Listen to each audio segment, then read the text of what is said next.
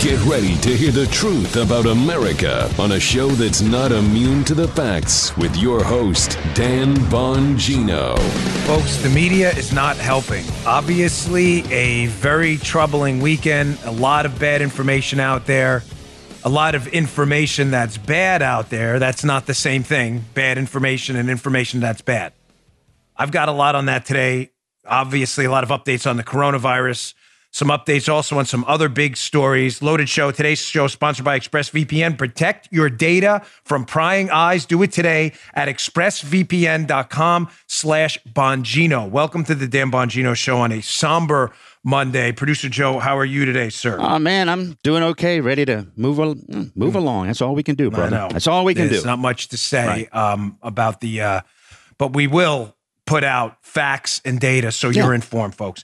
Um, I got that. I've got another story also I want to cover later in the show about how the media is not helping here in a number of different situations. They're already hurting us during the election, hurting us during yeah. this coronavirus thing, and it's a damn shame. All right, let's get to the content. Today's show brought to you by our buddies at Bravo Company Manufacturing. When our founding fathers crafted the Constitution, the first thing they did was ensure the rights of an individual to share ideas without limitation by government. You know how strongly I feel about freedom of speech? I also feel strongly about your individual, big R, God given right with a big R to defend yourself and your family. It is the most important right out there. Bravo Company Manufacturing makes the finest rifles out there. If you're in the market for a rifle, or a firearm, Bravo Company Manufacturing should be your number one stop. They call themselves Bravo Company Manufacturing, BCM for short. Listen, it's not a sporting arm a sporting arms company. If you're looking for hunting rifles, that's fine. There are a lot of great companies to do that. That's not what Bravo does. They make life-saving equipment that they manufacture to life-saving standards because they realize that their rifles at BCM could wind up in the hands of a responsible citizen, law enforcement, or a soldier overseas. And quality is the utmost important to them because they know, God forbid, you had to use it in a life-saving situation. They need it to function to the highest standards every single time. BCM puts people before their products. I have two of these rifles. They are the best. I these are my go-tos. I love these rifles. They are really super high quality. My opinion, the best out there.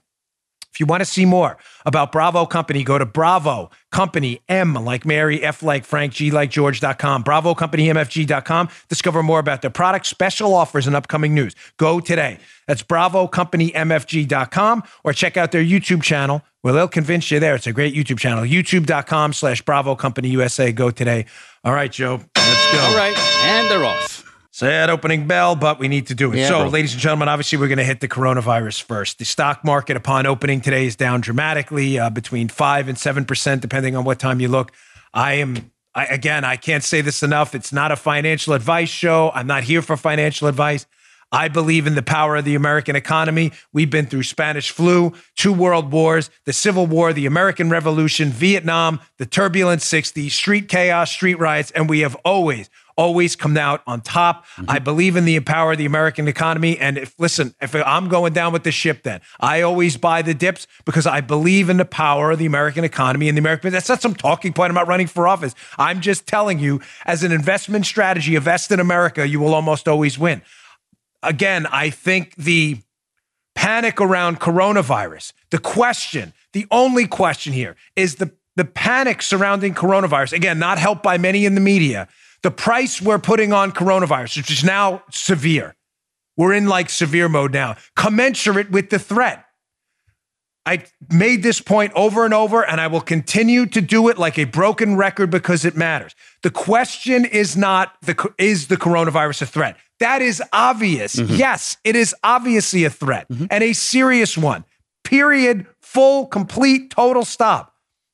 The question is are the costs we're imposing on everyone panic sell-offs. Uh, you're sweeping out of, uh, of, of toilet paper and hand sanitizer in, in stores. You can't even find some you know toilet paper in some places. Are these commensurate with the threat, or are they commensurate with the threat the media is telling you is the threat? Remember, sometimes the media is telling you a story, not the story. Now, for some honest, fact-based coverage, which I think should calm some fears, hopefully with a heightened state of vigilance, which we need. It's a serious threat. Right. But calm some unnecessary fears. Let's go to the Wall Street Journal today. It had a very good article. Committed to putting out an honest show in these really panic times. Networks, network effects multiply a viral threat. This is a piece by Niall Ferguson. He says this isn't merely a bad flu season. COVID 19 is spreading far faster than most Americans realize. So, this is kind of the bad news segment, but the news we need to hear regardless. I'm not here to cover anything up for anyone. I told you, I'm convinced based on substantive information I have, the administration, the Trump Pence administration, is doing everything possible. This everything within the bounds of their constitutional power, they can. Believe me, I'm not passing on Pravda propaganda like the left does. I'm telling you for a fact, everything they can do or could be considered is being done right now. Regarding the piece, here is the critical question right now, which I brought up for days, if not weeks. What is the R naught, the R zero, the infection rate from the Wall Street Journal? Nobody's really sure. We're sure this is really infectious. We're sure that. How infectious is the question? Again, it's not, is this an infectious virus? Of course. The question is, how infectious is it? From the Wall Street Journal piece, the swine flu H1N1 was a form of influenza. The reproductive number, that's this R naught. I keep talking about this R0. The number of people who a carrier will typically infect, R0 for short, for H1N1 was 1.75 meaning one carrier will infect uh, close to two other people. Mm-hmm. In the US, the CDC estimates the H1N1 infected, the H1N1 flu, infected 60.8 million people and killed 12,469 for a mortality rate of 0.02%. Goes on, this new coronavirus, which is not influenza, appears to have a higher R naught and a much higher mortality rate. Obviously, folks, very bad news. That rate is almost certainly lower, however, than the WHO suggested last week of 3.4%, but it is still much higher than H1N1. South Korea, which probably has the most accurate data given its aggressive testing regimen, reports 50 deaths from 7,313 infections, a mortality rate of 0.68%. If as many Americans catch COVID 19 as caught swine flu, the death toll could exceed 440,000. Serious. Mm-hmm. Very serious. The question again is not serious or not serious, it's how serious. The data embedded in that quote there are important. It's been reported by media types, I think disingenuously in many cases, that the death rate is close to 3.4%. You saw in the piece. Clearly, from the data from South Korea, an organized first world country with a pretty vibrant health system, South Korea is reporting a mortality rate, ladies and gentlemen, of 0.68. Even round up to 0.7, it's still not 3.4%. That's a big deal. Having said that, if infection mitigations and stopping the infection doesn't work, we could be looking at a pretty significant death rate in the United States. We're not here to gloss over anything. Again, how serious is the question? Not serious or not. And if the media can't get this story right on the how serious front and keeps reporting death rates from third world countries in many cases that don't share our health system, our CDC, our NIH, and our private pharmaceutical industry, that's excellent. I was watching a story this morning. There's a company uh, that was on Fox this morning, apparently says they have a vaccine sequenced already. They're testing now. We'll see where that goes.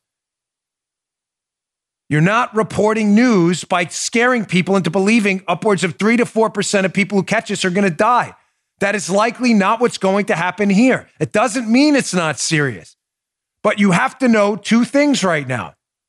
You have to know the infection rate and the mortality rate. It's pretty clear that the infection rate is high, it's highly contagious.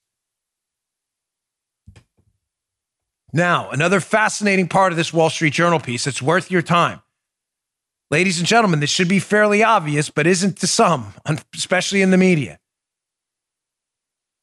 Can I just say a point of personal privilege here? Yeah, man.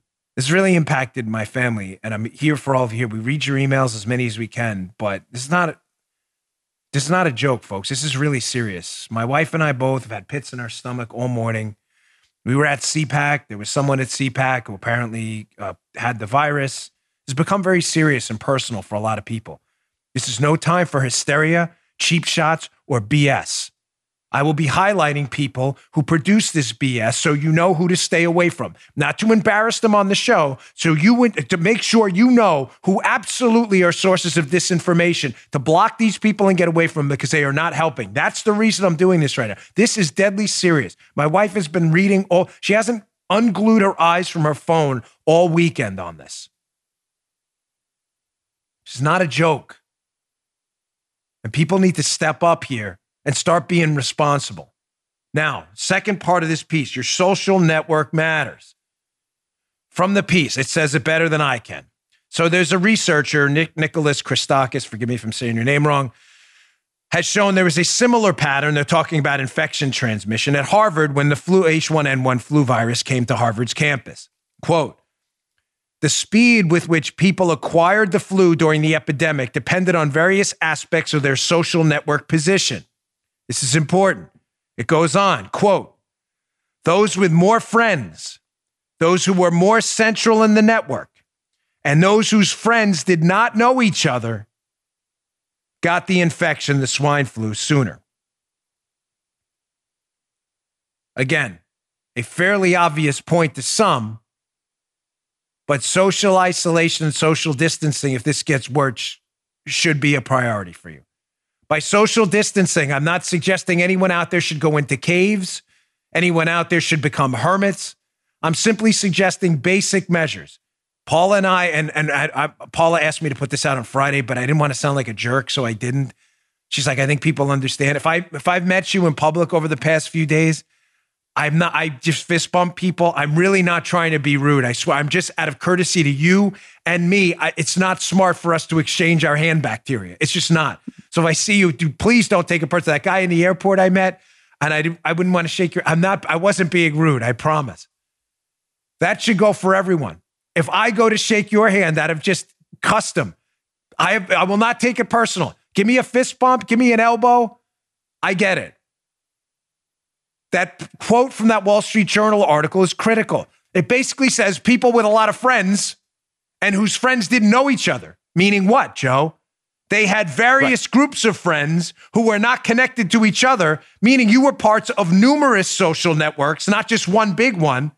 You had a higher likelihood of getting this H1N1 flu virus on that Harvard campus during this study. Again, an obvious point. The takeaway is a simple one, too. Social distance matters. We shouldn't be handshaking anymore. I know it's weird. It's not panicky. It's just not necessary. No, yeah. Give a fist bump. Give an elbow bump. Give a forearm bump. Give the Mark McGwire, Sammy Sosa bump. It, it, you know, we can do that. You know, my church suspended the passing of the peace just for that reason. So, so did ours yeah. this weekend, and I thought it was brilliant. The pastor, uh, Father John, said before the mass, "Ladies and gentlemen, a kind wave for the sign, a sign, a, a peace sign mm-hmm. at a little wave, a nod of the head, that's good enough. We don't need to be doing that. Handshaking is an old, bizarre custom to show your opponent in medieval times you were unarmed. You showed him an empty palm, shook your hand to make sure you weren't going to shiv him. I promise, nobody's getting shivved. We don't need to handshake. It's not panicky, it's just common sense advice. Right. All right. Now, for the bad news part again. So, takeaways there. What's the R naught? That's really what's the infection? How high is this? And what's the mortality rate. Those are two key figures we should base all future commentary on, and we should refrain until we have a solid idea of what those two data points are. Here are, of course, the people not helping at all, doing it deliberately, and the people you should avoid, avoid like the plague, pun intended at this point, because they are absolutely not helping. They are tanking businesses, people's jobs. They are driving store shelves barren. They are creating unnecessary public panic. It is all for nothing. These are very dangerous people at this point saying really stupid things. Here is the, the awful, dreadful Nicolle Wallace on MSNBC and her co conspirator here on the panel, practically reveling in the fact that this could be President Trump's Katrina. This, I mean, you want to talk about stupid, irresponsible commentary. Listen to this.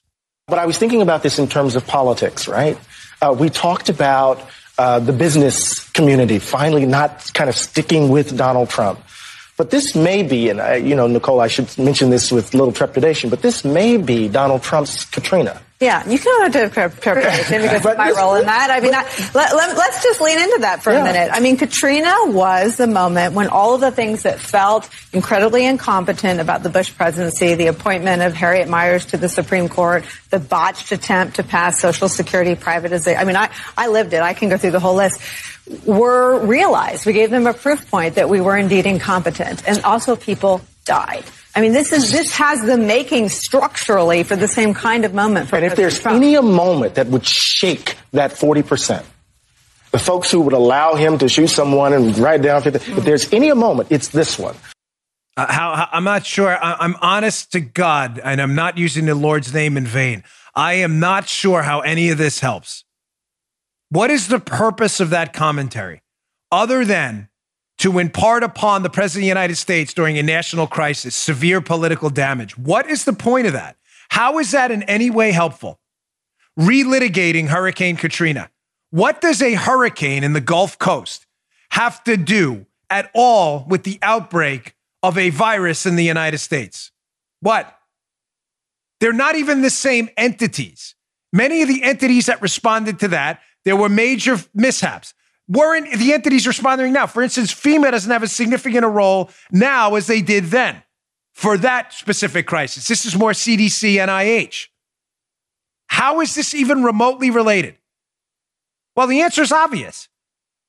Both imparted political damage to Republicans and are now touted as hint, hint, nod, nod, Bush's Katrina. Why? Because campaigns and political operations, as I've only said on this show probably 10,000 or more times, are snapshots and sound bites. Any campaign, any building of political capital, any political momentum are good pictures and good sound bites. And if the soundbite the media wants out there is this is Trump's Katrina, you will start to hear that over and over and over again. And believe me, it is for one purpose and one person purpose only to inflict maximum political damage on the president. Now, showing you, please avoid them at all costs. Most of you do anyway, understanding it's a disinformation channel.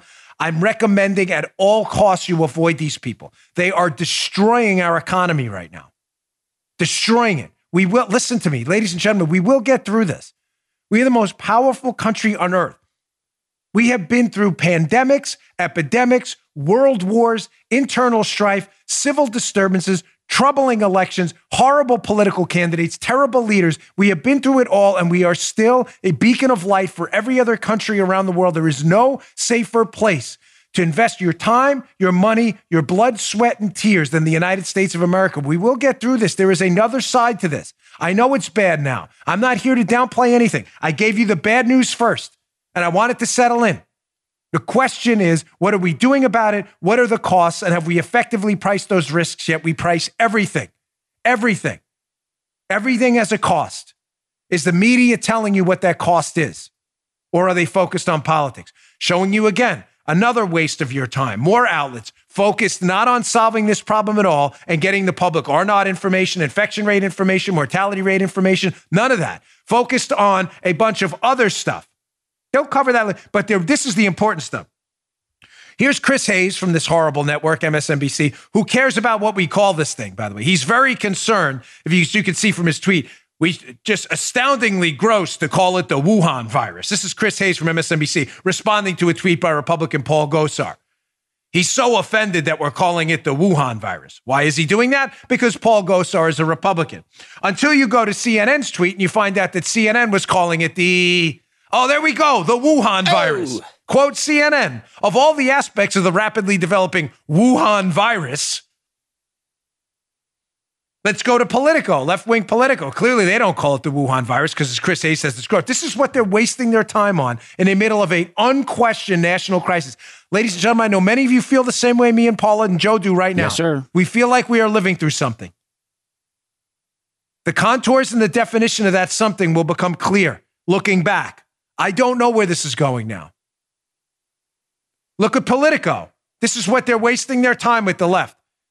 The Trump administration's quarantine and travel ban in response to the Wuhan coronavirus. There it is. This is what we're wasting time on. Chris Hayes. This is serious. It's not a joke. These people are treating this like it's some kind of romper room game. Wake up. Here's a story by Legal Insurrection, showing you again the gravity of this, but how I'm not sure the panic is commensurate with the threat. Legal Insurrection by Kemberlee Kaye. Airlines are now flying empty ghost flights during the coronavirus outbreak to avoid losing flight spots. Apparently, in Europe, there's some kind of a regulation that if you don't fly 80% of your legs on a flight, you lose your spot, whether it's terminal space, whatever it may be. Airlines are burning tons of jet fuel to fly empty spaces to not lose their spots. Like, can't we, as governments and bureaucrats around the world, get our collective heads out of our rectums and figure out this stuff may be, may be a problem? I mean, Gus, why is government always so useless when you need it most? On the other front, something I told you about last week the Trump administration. I'm not even going to mention the other administrations because I'm not making this plan. I don't want to. The Trump administration figured out there were FDA regulations preventing state and local labs from getting their own tests out there from Corona. Trump acted immediately, scrapped it. I'm not kissing the guy's butt. I'm just telling you the truth. That regulation was by another administration.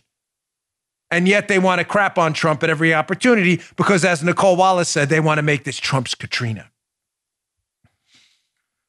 I've got some tweets and some other stuff coming up. Like, I, ladies and gentlemen, we have a lot of show today, so just please bear with me. I'm, I'm, listen, I'm as concerned with you about this. I, I, I am. I'm. It's just, I, again, I feel like we're living through something momentous for all the wrong reasons, and I feel like if we're not responsible here, this could be an inflection point. I'm going to get to that in a second on the other side of this.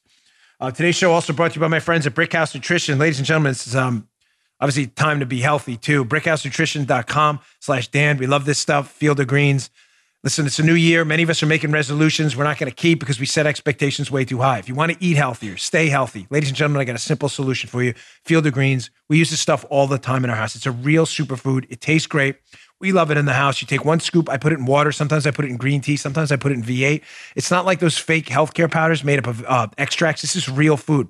Healthy, high quality fruits and vegetables. It's real food, and the difference can be seen right on the bottom. On the back, it has a nutrition facts panel, not supplement facts, because this is real, healthy, high quality, organic fruits and vegetables, complete with all the antioxidants and good stuff in one scoop. Folks, go today Pick this stuff up. It's time to be healthy, not mess around. Go to brickhousenutrition.com slash Dan. Get 15% off your first order using promo code Dan. They have a wild berry flavor too. It's delicious. I know Paula loves it. We take it every day. Again, that's brickhousenutrition.com slash Dan. Use promo code Dan. I'm not kidding, folks. I don't. I, you know, we don't choose our sponsors lightly. We don't work with every company that comes forward. This is really good stuff. We take it every day. Stay healthy high quality fruits and vegetables one scoop right there every day brickhousenutrition.com slash dan. Go today pick up a bottle of this stuff. It really tastes good. This is important. This is an important time for them all right. Um, again folks this is serious. It's very serious. I can't say that enough. But i can't tell you with a straight face because i'm you're my audience. You've dedicated a lot of time to me. I dedicate a lot of time to the show. I can't tell you with a straight face anymore not to go out and stock up on things I I wish I could, but I can't. And the problem is, as I was explaining to Paula this weekend, and we were talking. I wish everybody was prepared all the time. And I live in a hurricane zone, so many of us down here in South Florida, we're instinctively prepared. We just go out and buy stuff because we just do because it's good to have it because there's always the the ever present threat of hurricanes. Having said that, I'm not suggesting anybody should go out there and panic buy a million different things. You don't need 7 million gallons of bleach. But I would be doing you a disservice right now if I said don't go out and pick up maybe some extra supplies. It's kind of the reasons as sponsors today and last week too. I want to provide you the ability to do that. But we're in we're living through one big prisoner's dilemma right now. Right.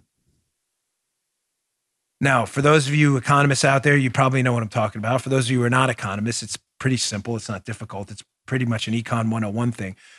But the prisoner's dilemma is this it's basically a coordination problem. Why do prisons even exist when you think about it? You have thousands of prisoners and you only have maybe what, 10, 20, 30, 40, 50 guards on duty at any given time? I mean, think about it. The prisoner's mm-hmm. dilemma in economics is this how come the prisoners don't take over the prison every day? Thankfully, they don't. Well, probably because a lot of them don't want to, but there's still, even if half of them wanted to, they surely have the manpower to take over the prison. The prisoner's dilemma is the reason they don't is because it's probably a coordination problem. In other words, if word starts spreading around the chow hall, God forbid, hey, we're going to take over the prison today, prisoner A isn't sure prisoner B is going to follow through. You don't want to be the first guy to charge right.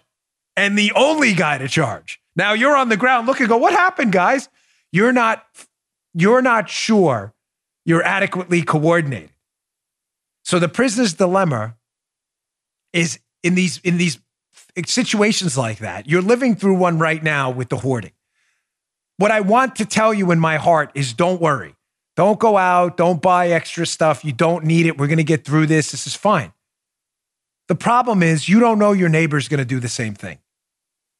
That's the that's the danger. And if I can just stack that onto the media coverage, hmm. that's the danger. Inappropriate risk scaling by the media is imparting upon society now, all over the world. Yeah. They are getting out information and misinformation in many cases that are making the threat, although severe, more severe which are which is in, incentivizing people to take the most severe action. I need 7,000 cases of toilet paper and a, a, an industrial tank of bleach. Preparedness is great. I recommend it all the time. The question is, did you have to prepare with all of that? And when someone else does it, it's hard with the prisoner's dilemma. It's hard for me to tell you not to do it. Uh, I'm going to let you all figure that out on yourself, but I'm not going to avoid the social psychology of what's going on now. Because it's a troubling yet fascinating study in what would happen in a real, in, in, in a pandemic that was more severe with a greater R naught and a higher mortality rate. You know, Havelock Ellis has a saying I use often that civilization is a thin crust on a volcano. He's right. But I'm telling you, I've never been more confident. We will get through this. Take some basic preparedness measures. Take care of your neighbors. Keep an eye out on the seniors in your neighborhood, and we will get through this. I'm not, I'm not here for eat your vitamins, take your spinach speeches. I'm just telling you, I'm worried. You should be worried too. We will get through this. There is another side to this. Again, showing you how the left is firmly committed to the politics of this and not the reality of what's going on. They want to do maximum damage to the president. Here's a tweet by this complete nut job on Twitter who seems to have somewhat of a following. The only reason I highlight her tweets is because it, this is one of, I'm not kidding, thousands of tweets about how people at CPAC, where I was, who may have been exposed to someone with corona, should die. Hmm. Um, I tweeted out a few this weekend. A couple people hoped uh, that it was me and Diamond and Silk who were infected. Um, that was just there. I had no exposure to this person I know of at all. By the way, I'm, we're fine here, just so everybody understands. But here's a tweet by this crazy person on Twitter. And again, the only reason I put it out there because this is not uncommon at all. She's replying to Donald Trump. She says oil prices drop, ports are empty, treasury yields fall, airlines cancel flights, stock market crashes, states declare states of emergency. Are you tired of winning yet? Trump slump. Hashtag market crash. Nice job. There. Yeah. Psychopath, crazy person. Not understanding, apparently, Andrea Junker or whatever her name is. I get it. It's probably Junker or something. It's Junker on this show. Junker apparently forgets that people died from this. Families have lost people, families have lost fathers, mothers, grandparents. People could lose their jobs if this persists in the stock market route. You have oil companies and shale companies that could go out of business, highly leveraged companies that have massive amounts of loans out there. You know what their operating leverage is? Some of these companies extremely high. They can't afford to have oil prices at twenty dollars a barrel. Unbelievable, man. All right, let's move on because there's a lot more to get to. A lot. Showing you again how the media is not helping. Not only is the media not helping, whether it's regards to the 2020 election, the coronavirus outbreak, or anything else, mm-hmm. they love to add to panic. And even worse, the media loves to recycle fake news. Even recycling fake news about fake news. Now, a little background here for those of you who may have forgotten.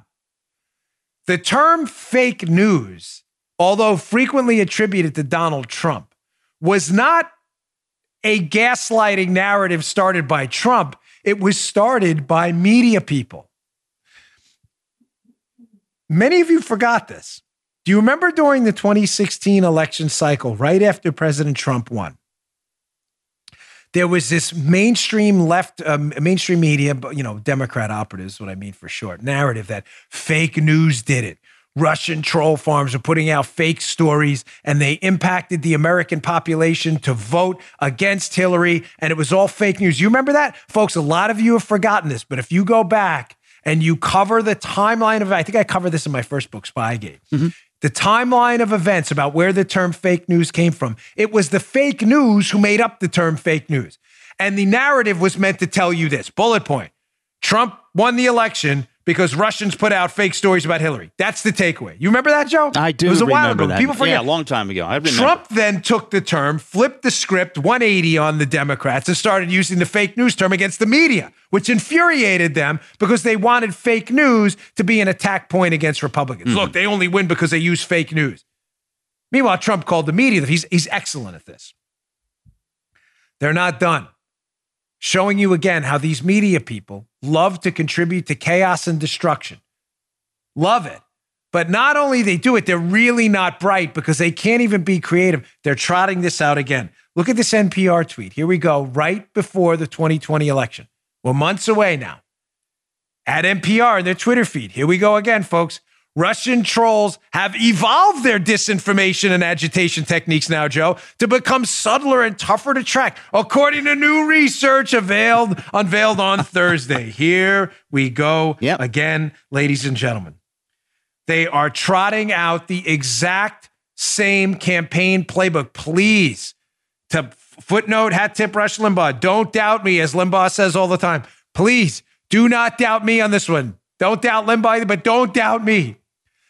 This is showing zero elements of creativity whatsoever. It is the exact same playbook. They are prepping the larger public and their media allies who will now cite this stuff for a narrative that's going to look like this as we get closer to election day. Get ready for it. Yeah.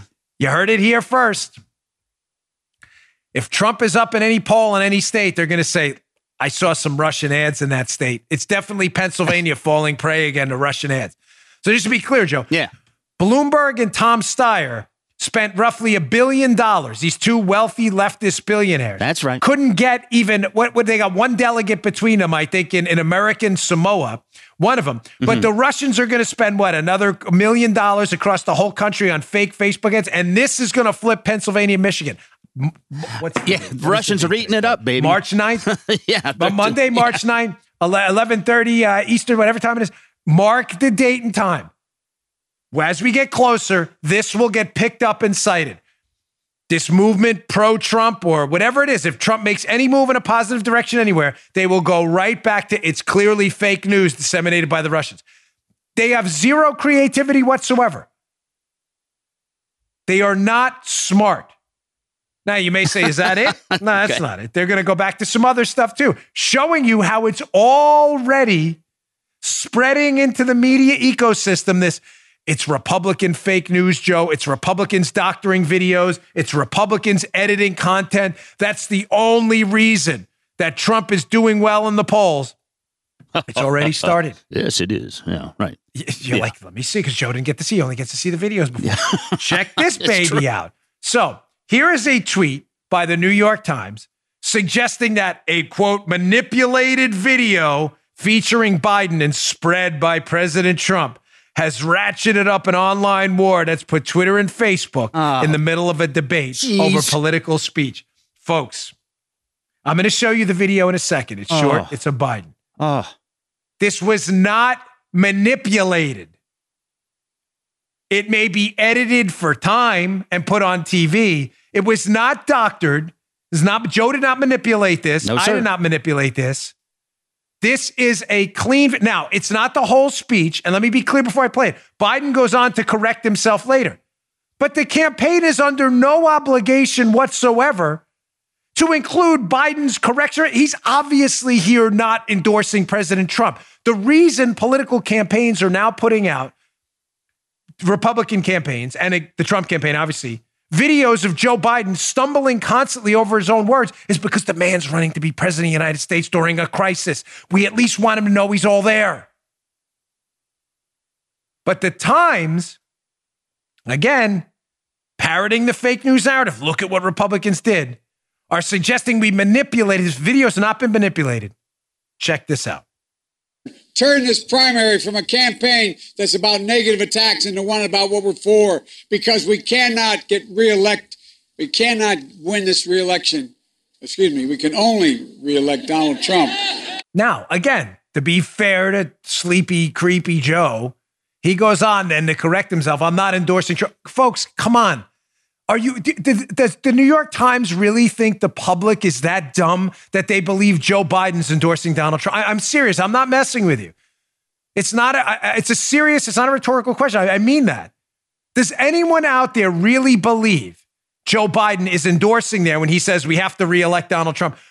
That was not why the cut was put out there. The cut was put out there to reflect the fact that Joe Biden does not appear to have a good grasp on anything lately. Yeah. This man is going to have the nuclear codes. It's a fair question to ask about what his status is. And even if the media tells you it's not a fair question, that's because they're fake news. No one believes Biden endorsed Trump. That wasn't manipulated. Those are his actual words. Again, they are going right back to 2016. Let me show you this Ryan Lizza, CNN joker, a Politico guy. I don't even know where this guy's from. Suggesting again a quote and a tweet. I didn't realize this was a whole coordinated thing. The disinformation campaign being launched against Biden. What?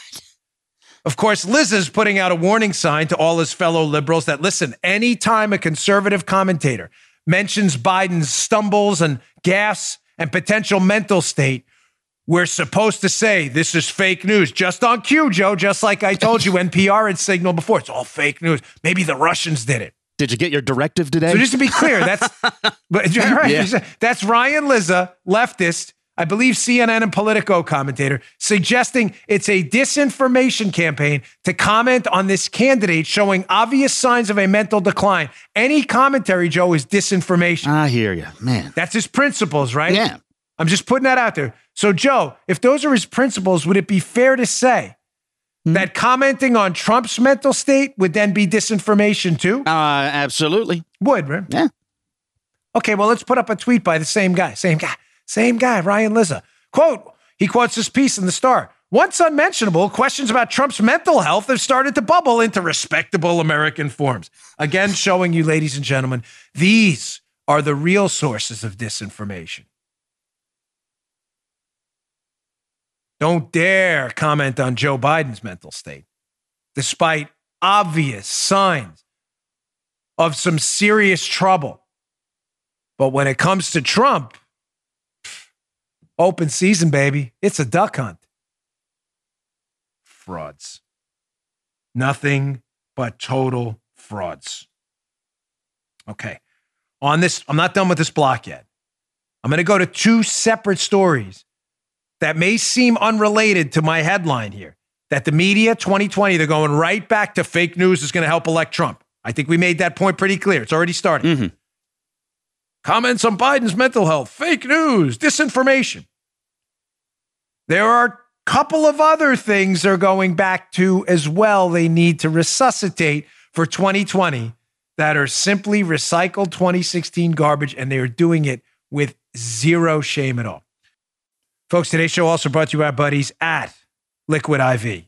Great company to have on board right now. Half of Americans report they fight daily with fatigue. You don't want to be. We got busy lives. You got soccer moms and dads out there. You got to get through the workday, come home, take care of the kids. You have your focus, your motivation suffers, poor mood, unhappiness. Nobody wants that. Liquid IV's energy multiplier gives you sustained energy throughout the day. It fights fatigue without the crash. Paula loves this stuff. Paula, before she gets on her Echelon bike to do her workout there, Paula takes the Liquid IV energy multiplier. How much you like it? I take it before the workout. I know you love it. It's a perfect replacement for morning coffee and an all natural alternative to some of these processed energy drinks. Premium matcha and green energy blend tastes delicious, promotes a, promotes a lasting energy boost throughout the day, helps me get through these really long days. The nice part is the packs. They're really simple. You just pour it in a bottle of water, TSA safe. It tastes delicious. Shake it up. Drink it. It's fatigue fighting. You'll get a boost from a, a, you would get from a couple of cups of coffee without that dreaded crash. It has a mixture of teas and herbs and high in antioxidants as well. Helps improve your mood and your focus. It's a healthier alternative to traditional energy drinks and coffee with no artificial flavors or preservatives. They use this liquid IV cellular transport technology to deliver an optional ratio, an, uh, an optimal ratio of nutrients for more efficient uptake.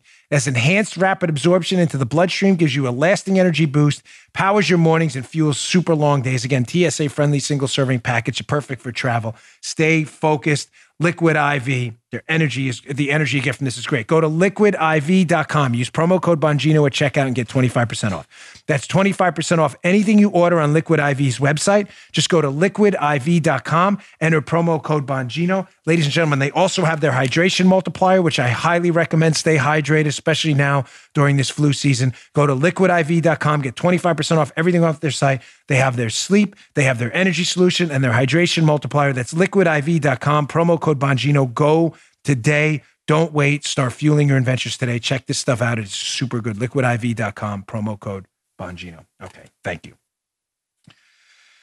All right. So, other broken, disgusting, filthy 2016 media narratives, in addition to the media's fake news elected Trump narrative, which are resurrecting again. Saw a piece in the Daily Caller this weekend. And actually, I saw it first in the, the dreadful Daily Beast, um, but I saw it again at the Daily Caller, a much better outfit here. Uh, Christopher Steele, far left Daily Beast, is trying to resuscitate his career, apparently. Christopher Steele, remember the author of the hoax dossier? Yeah. So Chuck Ross has this article up, up in the show notes. Please join my email list, bongino.com slash newsletter. I'll send you these articles every morning. We don't spam your inbox. Christopher Steele discusses dossier at university event and, quote, defends what we did. That's interesting, oh, ladies and gentlemen. Christopher Steele is defending his sources for the dossier that has been discredited 72 different ways from Sunday. And why? Because, ladies and gentlemen, the Democrats are not creative, nor are their media allies. They are not that smart.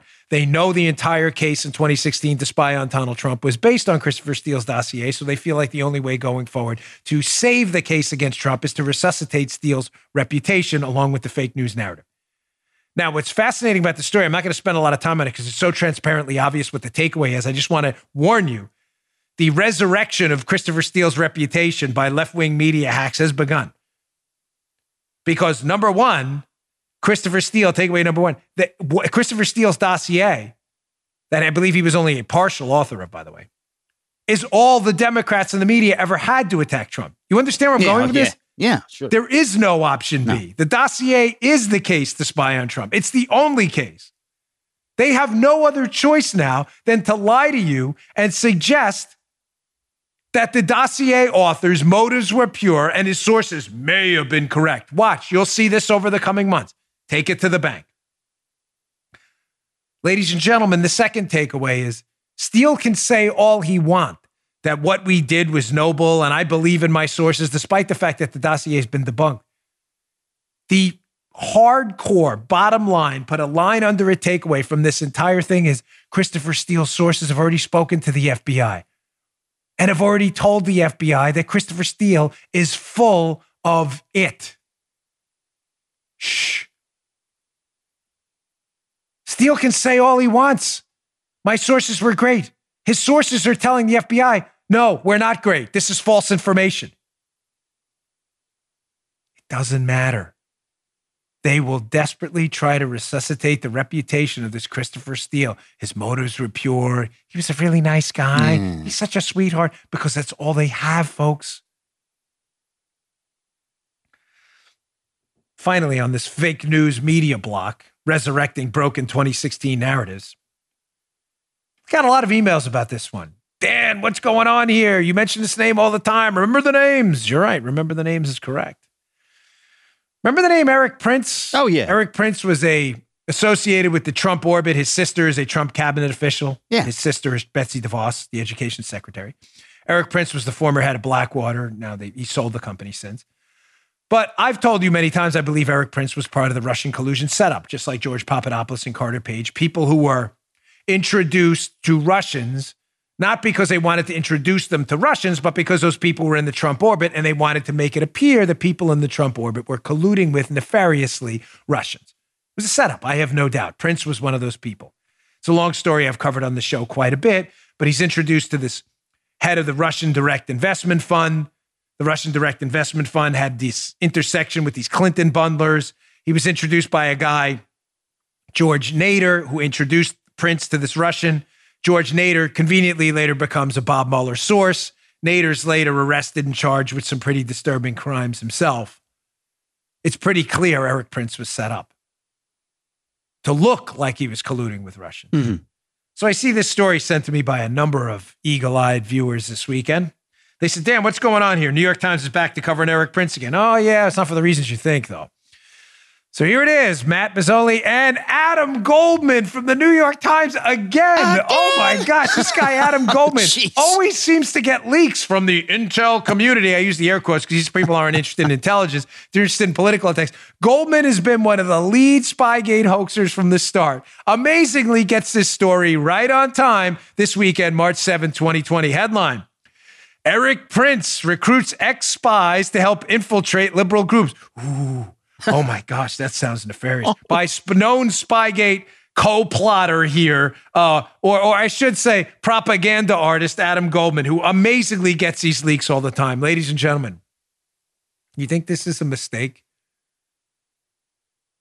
You think this is just a coincidence that the rehabilitation of Christopher Steele and his reappearance this weekend, as covered by the Daily Beast, Christopher Steele, we did it right, man. You think it's a coincidence that Steele reappears? The media starts covering how, hey, he had pure motives.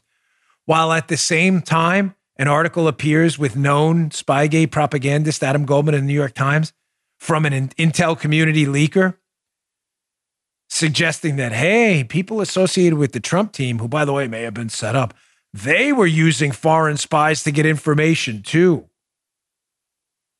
You didn't put those two and two together. Some of you did. I got a lot of smarties out there. Mm. I get your emails. Some of you give me ideas for the show. You're so bright. A lot of you picked that up. Some of you may have missed that. Folks, if you believe this is a coincidence, I have a bridge over in Palm City here, not far from my house. I'll sell you on the cheap. Now, let me just put bottom line up front.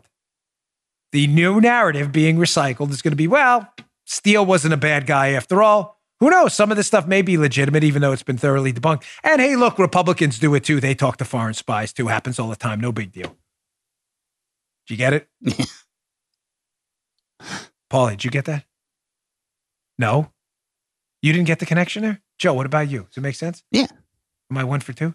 One for okay, two. Okay, thanks. Mm-hmm. Joe got it. I, I, have to make sure, folks, because I can't leave you. I just want you to understand none of this is all coordinated. Yes. Now, am I suggesting Goldman from the New York Times coordinated with the Daily Beast. No, I'm not suggesting that at all. Right.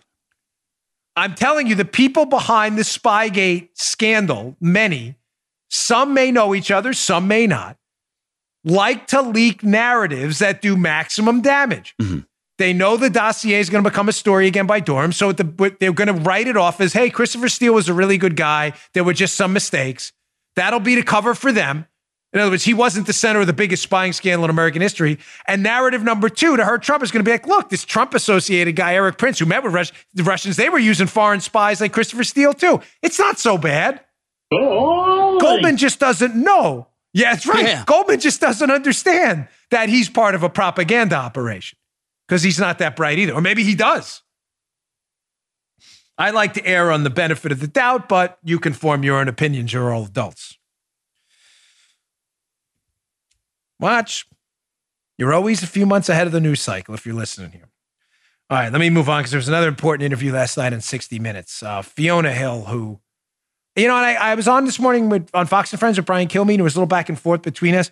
Brian seems to think Fiona Hill was doing some good by by talking about. Let me give you some background first before I get into that. That was that was um, that was not not a good way to open. All right. Fiona Hill is a National Security Council advisor, specializes on Russian and regional interests.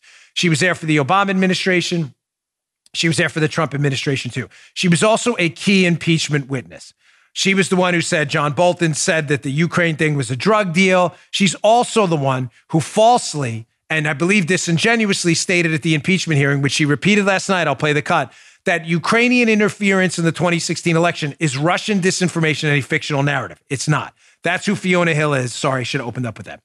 Having said that, She reappeared last night on 60 Minutes, continues to propagate nonsense, and I believe she is not helping.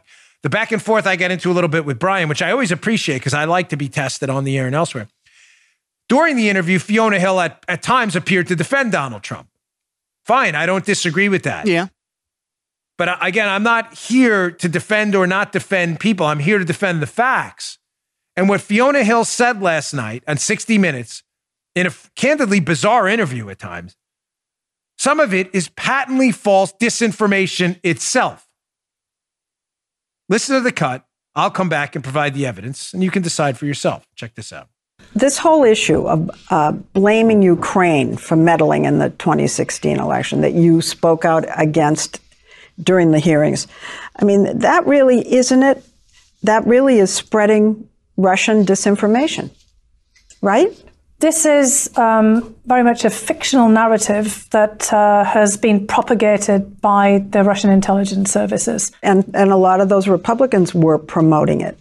And do they not know that it's Russian disinformation? Members of Congress have been briefed repeatedly on issues like this. What about the Democrats? Have they also propagated any Russian disinformation? Yes, they have. Mm. Now, she goes on talking about how I didn't want to play the whole rest of the clip. But again, in her defense, in the interest of time, she says Democrats, the misinformation they've been promoting is that Trump is an illegitimate president. Well, of course. I mean, that's obvious. But I said this morning, and I stand by this. I don't know Miss Hill. It's not personal. She is embarrassing herself. Either she doesn't know what she's talking about with regards to the Ukrainian 2016 documented interference in our election, or she does and she's lying. Folks, I'm just being candid with you. I don't know which one is true because she's not stupid. There is no way she doesn't know this. Now, when I say this, what is the this? Well, regular listeners have seen this show before. I've seen this piece before, forgive me. Here is a Politico piece, a left wing outlet, no friends of Donald Trump, by Kenneth Vogel and David Stern. A well researched piece from January of 2017, one of the few times that happens at Politico. Quote Ukrainian efforts to sabotage Trump backfire. Folks, this piece has never been retracted. Yeah. It is still there because it is true. Did the Russians interfere in our election in 2016? Yes. Have they interfered in every election since the pre Soviet Union, uh, I mean, pre Russia Soviet Of Union? course. Yes. Yeah. That is a separate, distinct argument from the known Ukrainian collusion Miss Hill is suggesting is fictional. It is not fictional. A Ukrainian lawmaker, lawmaker, not the bagel shop owner, by the name of Sergei Leshchenko, held a press conference talking about the fictional Black Ledger which alleged payments to Trump's campaign manager, Paul Manafort, which we now know was a fraud, the Black Ledger, held a press conference about it. You can go watch it. That Black Ledger is alleged by many people in the know to have been passed to Democrat Party operatives who then used it to pass to the press to dismantle the Trump campaign and decapitate it by taking out its then campaign manager, Paul Manafort. None of that is in dispute. None of it. Nellie Ohr, spouse to Bruce Ohr, the number four official in the Department of Justice during the time Spygate was happening, was working for the company Fusion GPS, paid by Hillary's team to target Trump. And Nellie Ohr is on the record having raised her right hand on Capitol Hill, saying on the record that she was getting her information about Trump from who? Leshchenko, the same Ukrainian lawmaker who we know was involved in the distribution of the Black Ledger. Now, again, to be fair, Leshchenko denies any correspondence with Nellie Ohr. Nellie Ohr has not retracted that statement, however. The Ukrainian ambassador to the United States wrote an op ed. Was the op ed this positive? Did it sway 60 million voters? No. Attacking Donald Trump. Ukrainian government officials put up Facebook posts attacking Donald Trump. There is a Ukrainian staff member, Andrei Telizhenko, who has said repeatedly that there was an effort by Blue Star Strategies, a company hired by Hunter Biden's company Burisma to influence U.S. lawmakers, yeah. that he worked there, that there was some suspicious activity there. Telizhenko has said repeatedly on the record that he had meetings with people in the Ukrainian embassy who asked him to work with Democrats to hurt Donald Trump. That's on the record. Whether you believe him or not is up to you. You can determine his credibility. But that is there for any journalist to look at. By the way, this stuff is covered in the Ukraine piece I just showed you. You can look at it yourself. All avoided by Lesley Stahl magically last night, who is, by the way, 60 Minutes is a garbage show. I watch it only to see what disinformation they're putting out. But the irony of this, that 60 Minutes of all places, a once respected news outlet, yeah is now full time Pravda like disinformation while claiming we're promoting disinformation is, I mean, an unbelievably ironic slap in the face. The Ukraine's efforts, excuse me, Ukraine's efforts.